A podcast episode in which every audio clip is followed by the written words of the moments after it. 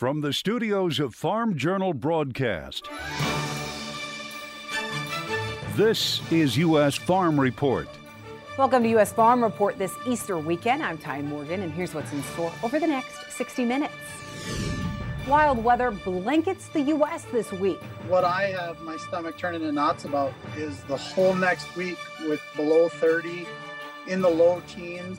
From blizzards to extreme winds, it's taking a toll on wheat and those in the middle of calving season. President Biden clearing the way for summertime E15. You're going to be able to keep filling up with E15, and it's going to solve the whole problem. The impact it could have on prices and demand. And in John's world, sometimes we get the inflation we expect.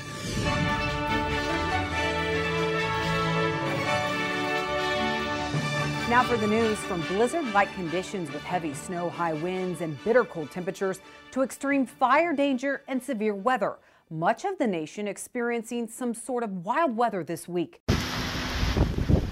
We start in North Dakota where blizzard conditions brought poor visibility in the roads, but several inches of snow. And while the moisture is welcome news, it's a big concern for ranchers as calving season is still in full swing for some. What I have my stomach turning in knots about is the whole next week with below 30 in the low teens um, for the, this coming weekend too. Um, after these calves get two foot of snow dumped on them and it's heavy wet snow and then it stays cold and doesn't warm up at all, you know, it's hard. It's going to be hard to keep them healthy. It's going to be hard to keep things alive, I think. The last time Langley says that they had such severe weather this late would have been the blizzard of 1997. And farmers have battled multiple wind events already this year, with the majority of the dryland winter wheat crop across the panhandle and southern plains already zeroed out by crop adjusters.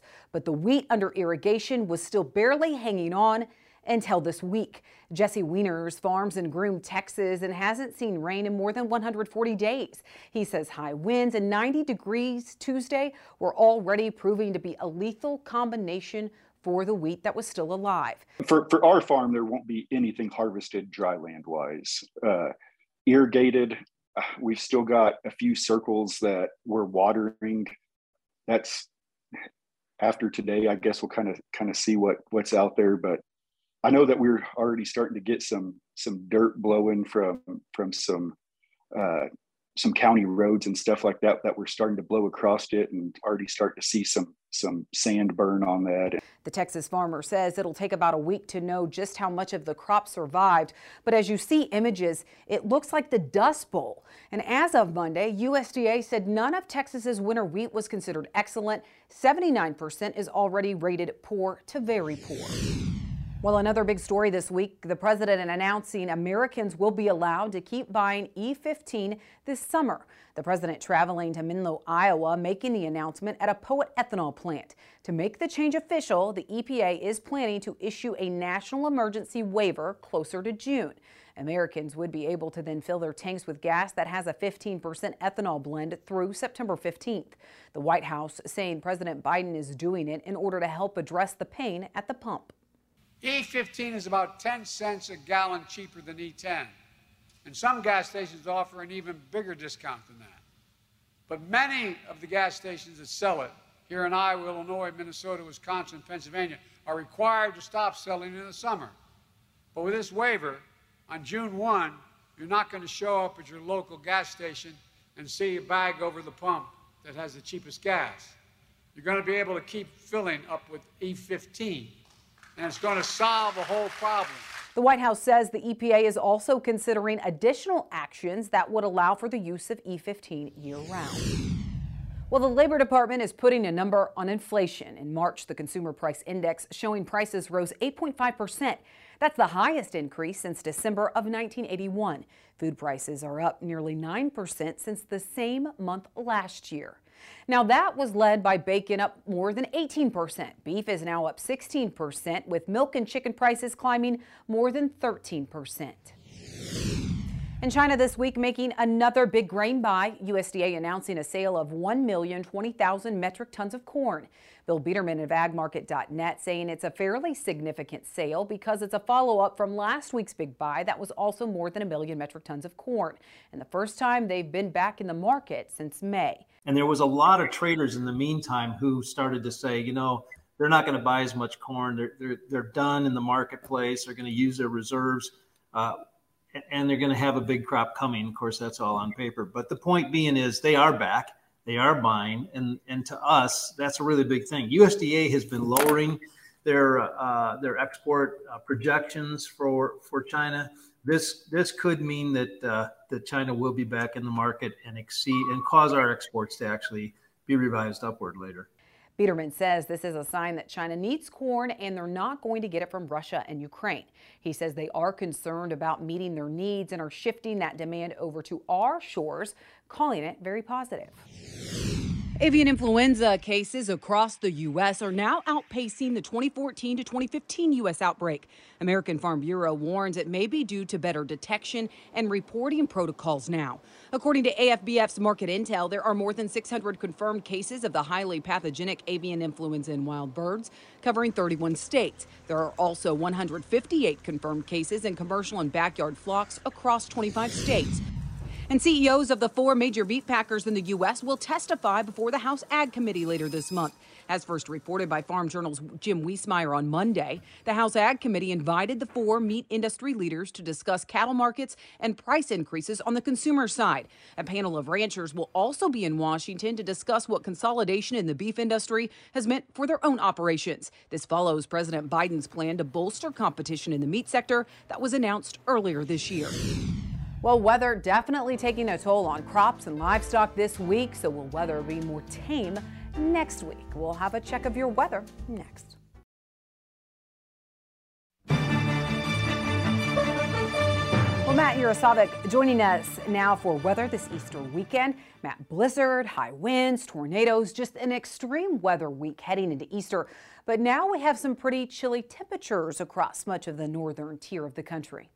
Yeah, that's right, Tyne. Some cooler weather as we're heading through at least the first part of the week before the warmth returns. But we want to take a look at this drought monitor before we show you a look at that jet stream. And again, keeping it abnormally dry, parts of the mid Atlantic down through parts of the Carolinas and Georgia, as well as southern Florida, staying pretty dry as well. And then we've got those extreme drought conditions. Southern parts of Louisiana back into Texas, where we even see some exceptional drought conditions, even there in the panhandle of Oklahoma, down down through central Texas, southern Texas as well. Staying very dry though. All the areas that we've been watching here, all the way back towards the west coast and still seeing some extreme drought conditions there, as well as exceptional drought conditions in parts of the Cascades. So here's a look at that root zone, pretty much mirroring uh, what that drought zone shows us with drier conditions here along the east coast. Still a little bit of uh, damp soil here in parts of upstate Pennsylvania, upstate New York, and then right down through the middle part of the country there, the Ohio Valley, down into the Mississippi River Valley, middle Tennessee as well, seeing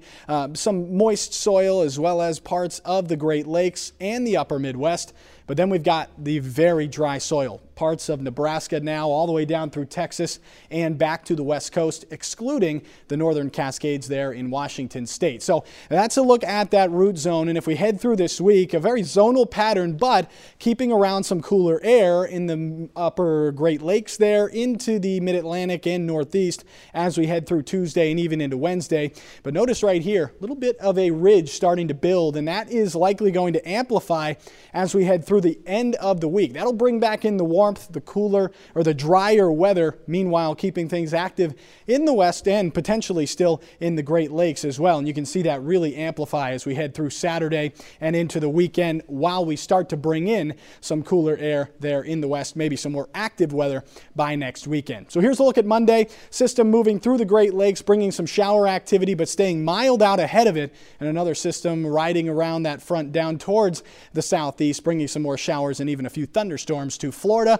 High pressure taking control of the center of the country, but some more showers moving into the Pacific Northwest. And if we move into Wednesday, that system moving out through the center of the country, bringing some more showers right there through the middle of the country. But again, more showers and even a few thunderstorms into the Pacific Northwest.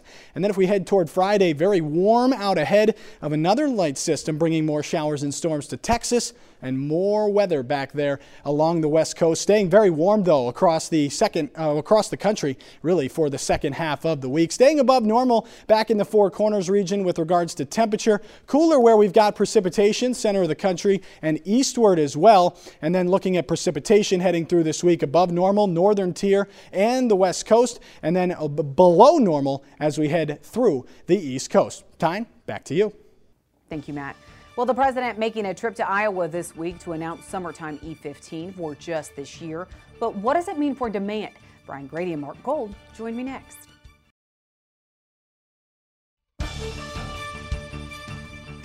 Welcome back to U.S. Farm Report this Easter weekend. We have Brian Grete as well as Mark Gold joining us. Brian, this big summertime E15 announcement that the president made in Iowa this week. Did the corn market have any reaction at all to that news? You know, not really, Tyne, um, and probably not too much of a shock, to be honest with you. I mean, it it does help out uh, E15 use. It, will help it a little bit, not as much as as some believe, and not as much as some hope it would, um, because there just aren't enough E15 pumps around the country. What we need is uh, year-round E15. This is an emergency declaration. It has to be, um, you know, reproven every 20 days, uh, and it's just for this summertime. So uh, you know what we need is year-round E15. Like I said, we need uh, the the gas stations to be able to invest in pumps that are pricey uh, that will allow them to sell 12 months a year. We had that with the Trump administration. It was overturned in court, and now we're to the point of, of emergency declarations, trying to get uh, the consumers a little bit cheaper price at the pump. Well, Mark, when you look at the supply and demand picture and the latest acreage report from USDA penciling in fewer corn acres, do we need to find demand at this point? Well, we don't need to find demand in any of the grains right now. We need to find a way to ration what we've got out here. Uh, the demand is there, it continues. Is it going to be as stout as some would like to hope? I don't think so. But when I look at it, we've got good margins on feeding livestock. We've got good margins just about all across the board. So I don't see that prices rationed any demand out here, and demand's going to be here.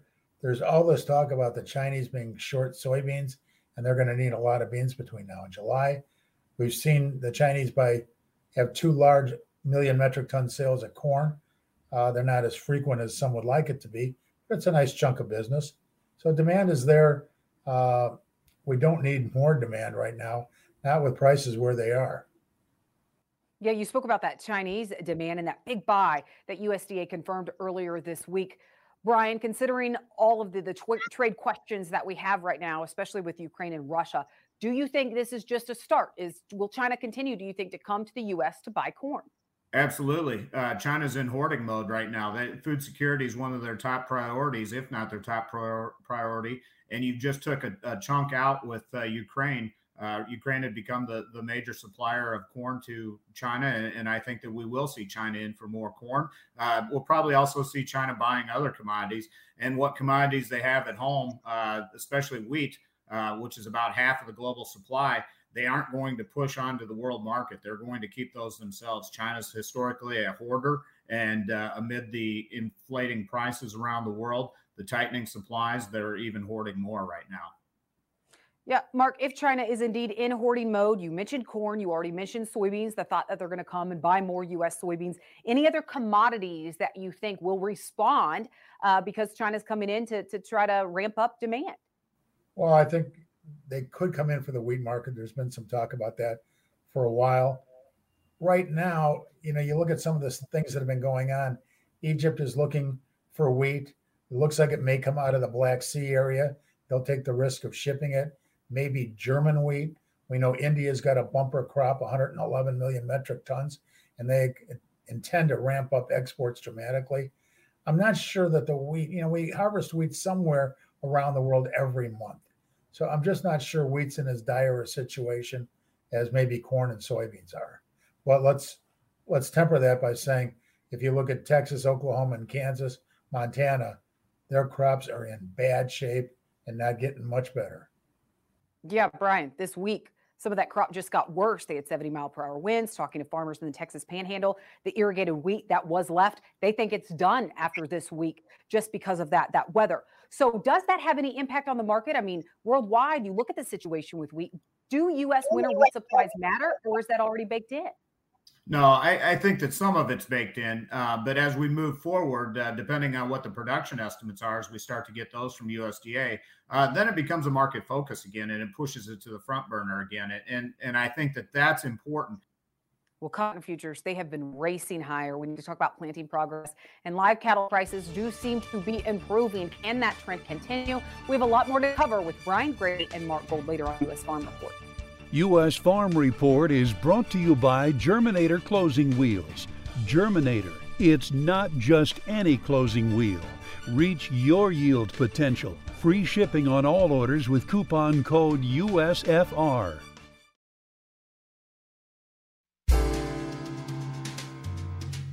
Well, as we shared during the start of the show, the latest consumer price index shows inflation continues to increase.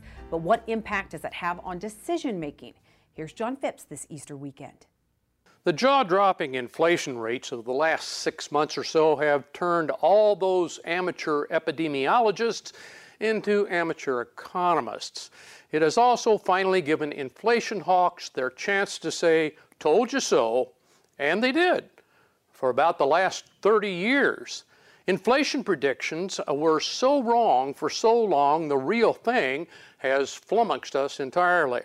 The other problem with this abrupt price change is the number of things there are to blame. The pandemic, which threatened to close down entire economies, which made it Governments provide payments to avoid an outright depression, which consumers saved more than expected, which made the decline of COVID a green flag for massive pent up spending on goods that could not be produced during the shutdowns, which became missing, the missing links in a surprisingly fragile supply chain, making many products even scarcer and harder to get to consumers because of the oil that wasn't produced and the truckers who left for better jobs. And of course, a war. Kind of makes me miss the old inflation when I was young, where a bunch of oil producers simply cut back production, and that alone triggered skyrocketing prices. Economists have long believed, however, that while these kind of events do create inflation, our expectations for the futures sustain inflation. If we think prices keep or will keep zooming up, our natural reaction is to buy it now at any price, making demand pressure even greater. For that matter, if that is our view on the future, better stock up on stuff we will need. So we've gone from a just in time to just in case. With this positive feedback loop in high gear, where high prices make us anticipate even higher prices, what would have to happen to break this cycle? One thing is higher interest rates to slow spending, and that looks to be certain in our future. But the historic inflation killer has been a recession. This is why you are seeing more below the fold stories about recession predictions. Now it could get really interesting. If people shift the focus of their fear from inflation to recession, the resulting behavior changes could lessen the severity of inflation and the likelihood of recession. We're struggling through unprecedented, simultaneous economic and international calamities and how we weather them will depend a lot on how we think we will weather them. Thank you, John. Up next, Machinery Pete has tractor tales this week. Stay with us. Find farm equipment on Machinery Pete's April 19th online auction. No reserve, no buyer fees. Start bidding now at auctions.machinerypete.com.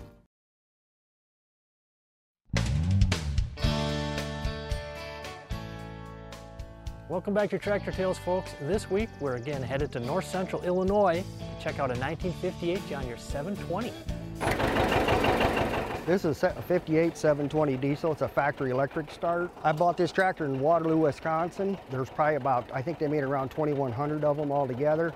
They were kind of a prototype for the 30 series to see if the electric start was going to work, and if it didn't, then it wouldn't hurt the resale of the of the 30 series 730s size wise you know they're they're easy to get around with have to have the power to pull the bigger loads. We plow with it you know we disc with them i've even pulled planters with it. Uh, it run pretty good. We we uh, uh, disassembled it and um, put everything in it new that needed to be done. And then we uh, went ahead and finished the restoration with the paint and, and tires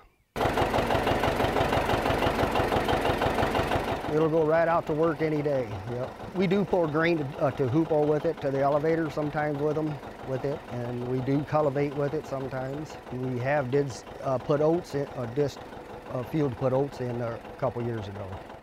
Well, Easter weekend usually comes with sights of green and spring life, but for a large chunk of the country this year, Easter weekend is being met with signs of winter and scars of drought. The impact it's having on cattle producers next. U.S. Farm Report is produced and distributed by Farm Journal Broadcast.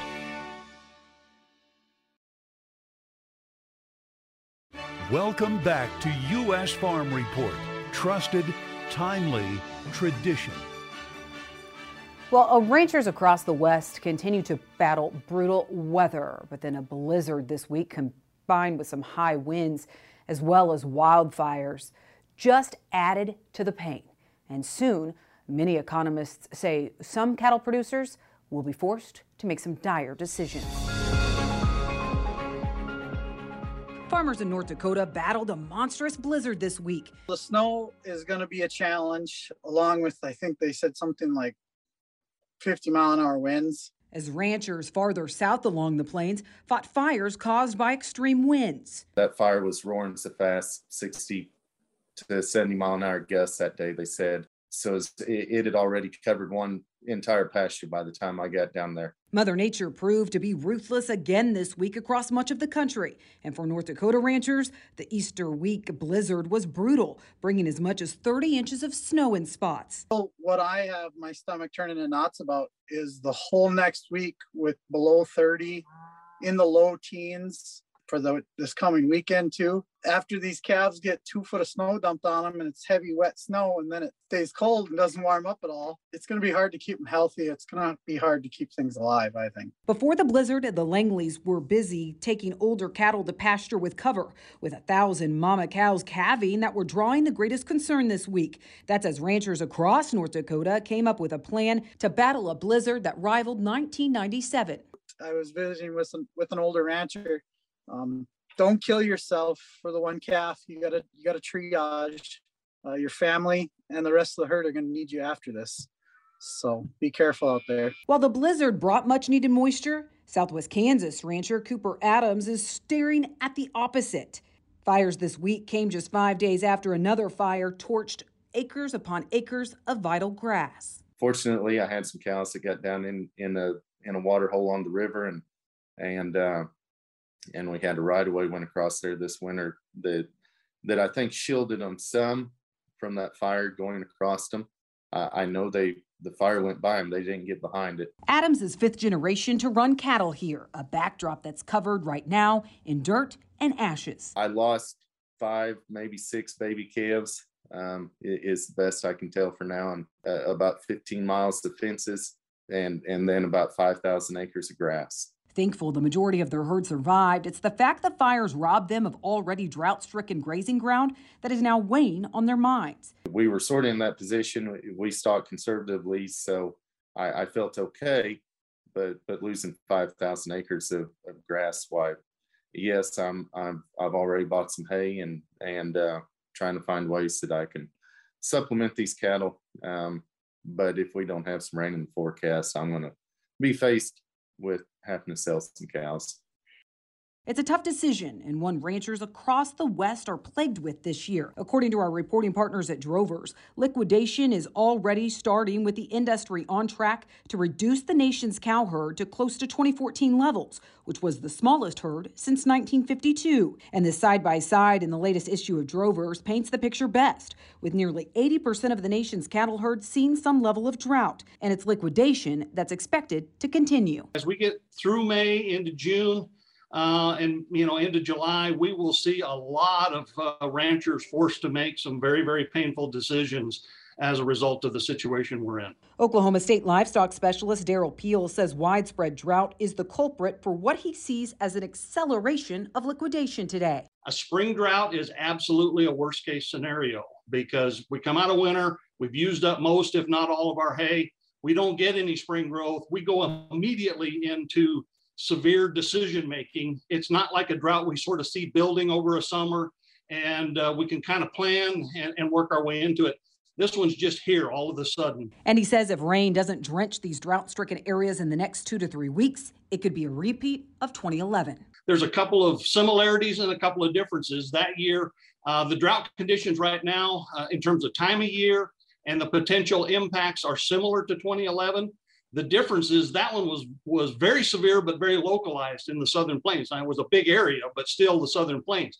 This year we have much wider spread drought conditions. Peel says the widespread drought will force cattle producers to make difficult decisions over the next 8 to 10 weeks, something that analysts are watching closely. You know, looking at at Q1 of next year and Q2 of next year, those prices are not encouraging any production expansion at all. In fact, you might see cowboys go out of business. Prices on the CME have not risen at the same rate as grains or other livestock markets. You, you even look in the other protein markets. So hogs have had a pretty terrific year for uh, uh, prices as well as dairy uh, and, and, and, poultry. So uh, cattle's the one that sort of stands out as being a little bit out of line compared to all of the other commodities. At the same time, John Nalivka of Sterling Marketing says beef cow slaughter is racing higher. He says through the week of March 26th, year to date slaughter was up 16% compared to a year ago and the highest in nearly 36 years. Uh, there's a tremendous amount of pressure in the input costs, and I think that's one of the reasons why we're seeing uh, so many animals head to slaughter is that herd consolidation. Another reason slaughter rates may be up is on the retail side. We see the higher retail prices sort of pulling more cattle in through the complex. It's just not really affecting that live cattle price or spot cattle prices yet. The latest consumer price index that came out this week shows consumer prices rose 8.5% in March, the highest since 1981. The year over year increases in grocery prices are the most telling, with beef shooting up 16%. But the biggest surprise to Purdue University ag economist Jason Lusk was prices for food at home. Food at, at home prices increased about 10% relative to the same time last year. And uh, it's that's higher than we've seen in recent months, despite it being high recent months, and it's really higher than we've seen since the early 1980s, so 40 years ago. You know, interestingly, consumers are paying these higher prices. A recent survey by Purdue University asked a thousand consumers how they were responding to food price inflation. The most common answer was, "I'm just paying more." and so, you know, I'm not I'm not trying to find more buy more on coupons. I'm not trying to shop at different stores.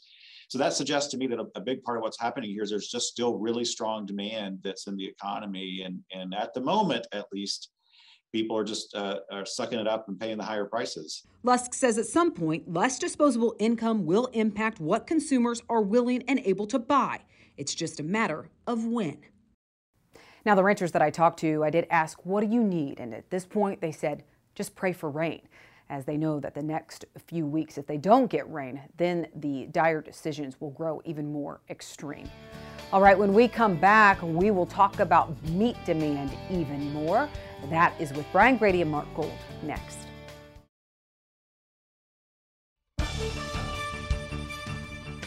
Welcome back to U.S. Farm Report this weekend. I'm Mark Gold as well as Brian Grete rejoining us. Mark, you know, not much planting progress happened over the past weeks, according to USDA. Planting progress just slightly behind with corn, but it is still so early. So is that impacting the markets at all right now? Well, it is early, but we've also kind of lost a little bit of that early planting window we've had. You know, we like to see it get in sooner than this if we're going to really see that happen. Uh, it's been cold and wet. It looks like it's going to continue to be cold and wet next week for much of the Midwest. So we don't really see that early planting is going to be a factor. That tells me that the acres are. We, we, hopefully, we were going to pick up some some acres if they would plant early in the corn, but that doesn't look like it's going to happen. So it looks like the corn acres will stay down and the soybean acres will stay up. And Brian, the forecast not great over the next week. Looking at some really cold temperatures in areas. At what point do traders then start paying attention to the lack of planting progress if this theme continues? Well, I think they have time to some degree. That's why we've seen a series of contract highs here in, in December corn futures. So the planting intentions came in well below what was expected. Uh, now you have the uh, these at least semi delays here in April, and uh, so you know the, the market is starting to factor in the, the potential and then you look out in the, in the western corn belt and we have drought uh, especially in the southwestern portion of, of the corn belt and uh, you know it, it really does bring into question whether we can get to that trend line number that, that USDA is going to put on it next month in its uh, initial WASDE report for the uh, the 22-23 marketing year. Well, speaking of that drought, you know, when you look at the cotton crop, really centered over that West Texas area, we mentioned the weather this week and the impact it had on wheat. Well, it is really dampening outlooks for the cotton crop this year. Is that partially what's been moving these cotton futures that have just been ferocious lately? Yeah, I, I think it is. Uh, you know, USDA said that the intentions are 12 million acres roughly on, on cotton plantings. Uh, now, you know, it, they may get planted, but are they going to get harvested? I think that that's the bigger one. And, and we probably are going to see some higher abandonment rates on, on cotton than what we do in a normal year uh, if those acres do get seeded to cotton uh, to begin with. Well, continuing with that drought theme, Mark, we talked about it in the Farm Journal report, but just the herd liquidation and the thoughts if, you know, they don't see rain in the next two to three weeks, there are going to be some tough decisions that cattle producers have to make. We've seen live cattle futures trend higher uh, since that in, invasion of um, Ukraine really tanked prices. Do you think that live cattle futures have the fundamentals to continue to, to trend higher? I believe, you know, fundamentals, technicals, but I think they're both kind of combining to give this cattle market a little bit of a chance to move higher. Um, we've had trade in the South, I think, five weeks in a row at 138 bucks. We tapped it a little bit yesterday uh, in Kansas at 139, which is a little bit of a good sign. We've got the futures, April futures, uh, strong. We've got uh, good demand. Box beef isn't crazy. Uh, the slaughter has picked up dramatically. So a lot of those things, particularly the slaughter, is telling me that we're going to see stronger cattle prices as we move on. Now, we might see some cattle come to market early because of the weather, but that just makes it more bullish in the back months as far as I'm concerned. Yeah, and you know, Brian, you know, when you talk about demand destruction, I know Mark mentioned it when it comes to grains, and we haven't really seen it yet when it comes to grains. On the livestock side, I mean, it doesn't seem like we're seeing it either. Well, I, I think that my big concern is record or near record retail beef prices right now. Uh, consumers are paying huge amounts of dollars at the pump right now. And when you have to spend more money to, to fuel up your vehicle, you're probably going to look for more economical cuts of, of beef. And, and so your hamburger sales are going to go up, uh, steak sales are going to go down. And that's going to keep that, that box beef value, that cutout value from escalating too high. And uh, what we're seeing right now in the box beef market, uh, without a doubt, is that retailers are being selected buyers. They don't want to get stuck with a lot of high priced beef if the consumer isn't going to buy it. All right, Mark, Brian, thank you so much for joining us this Easter weekend. We appreciate it. Let's take a quick break and then we'll have much more right here on U.S. Farm Report. U.S. Farm Report is brought to you by Germinator Closing Wheels. Germinator, it's not just any closing wheel. Reach your yield potential. Free shipping on all orders with coupon code USFR. Find farm equipment on Machinery Pete's April 19th online auction. No reserve, no buyer fees. Start bidding now at auctions.machinerypete.com. Well, conservation comes in many shapes and forms across the country, as regionally, what works in one area may not be beneficial for farmers miles away. But as we learned during Commodity Classic this year, success in conservation can pay off for years to come.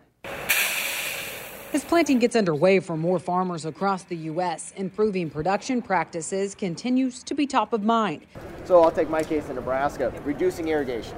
That's a, that's a very important step because we, we can't just pump water till it's completely dry. Brandon Honeycutt farms in south central Nebraska and also serves as field to market chair for National Corn Growers Association. NCGA put out their corn sustainability report last summer, and we have some very, very solid goals we're going after by 2030 to help really uh, reduce our environmental footprint. NCGA's environmental efficiency goals to enhance corn production sustainability includes five specific goals from increasing land use efficiency and irrigation use by 12 and 15 percent to reducing greenhouse gas emissions.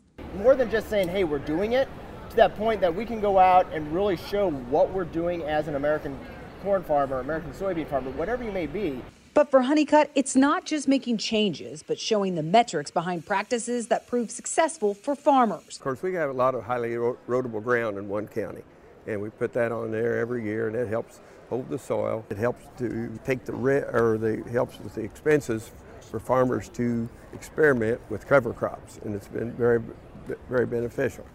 The other benefit bias is seen is with weed control, something seed corn growers in Iowa have also witnessed. I think that uh, cover crops, and especially when you look at like a, a really good establishment of cereal rye in the fall, can really have an impact on weed control. Shannon Moeller is project coordinator for the Iowa Seed Corn Cover Crops Initiative. As we run into various issues with different herbicides that are being used, and we see, you know, different uh, resistances coming in, I think that, you know, in the long run, to be able to be productive um, with corn and soy and other commodity crops. The program was started in 2016 through a grant from the Iowa Department of Agriculture and Land Stewardship. It was estimated that about 5% of Iowa seed corn acres had cover crops on them, and now we estimate that to be over 50%.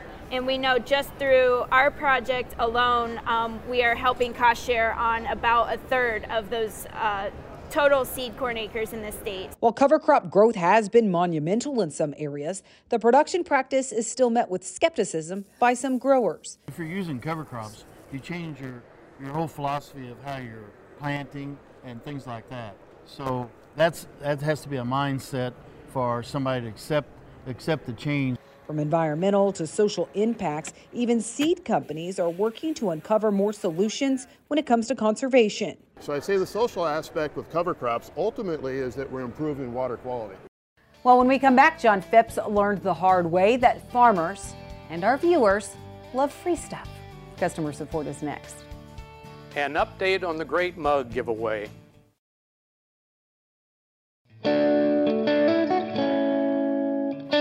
Well, a couple weeks ago, John put out a call for those who wanted one of those highly coveted U.S. Farm Report mugs, and the response was almost overwhelming.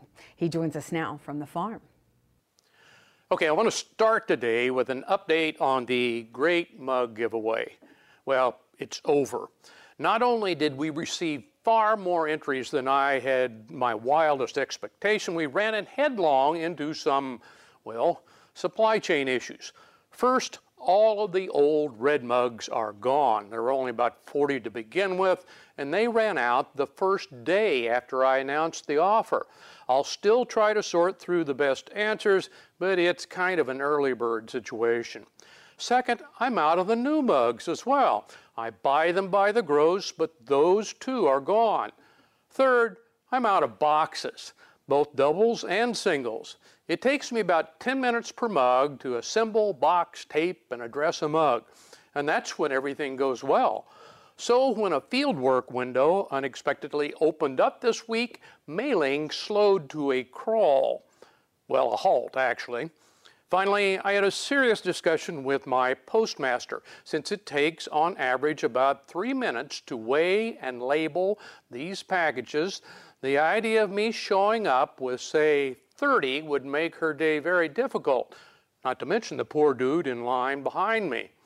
Consequently, I'm mailing them out in smaller, manageable lots for both our sakes. I inadvertently loaded Tyne with extra work too, as she manages our inbox and must separate the legitimate questions from car insurance and gutter guard offers.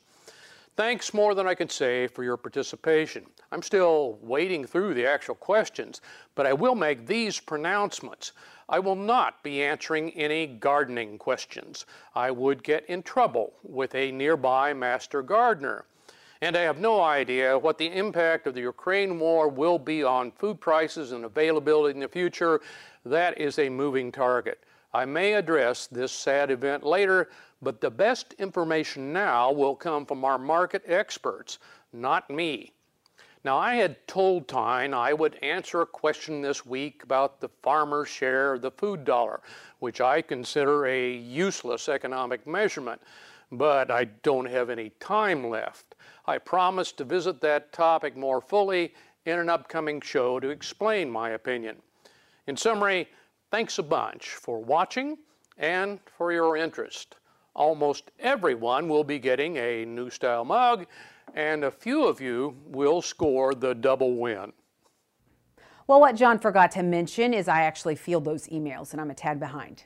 Okay, actually, really behind. So, John still has not actually received all of your emails, but we promise to get those in the coming weeks. Well, your Easter meal may include ham this year, maybe some cheese, but for one dairy producer, it's the case of the stolen cheese. Next.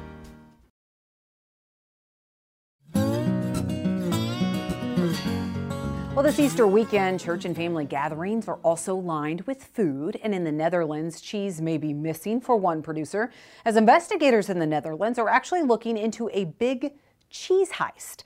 A Dutch cheese producer in the town of Finnert sharing these pictures with us, saying she woke up to find a mostly empty cheese storage room.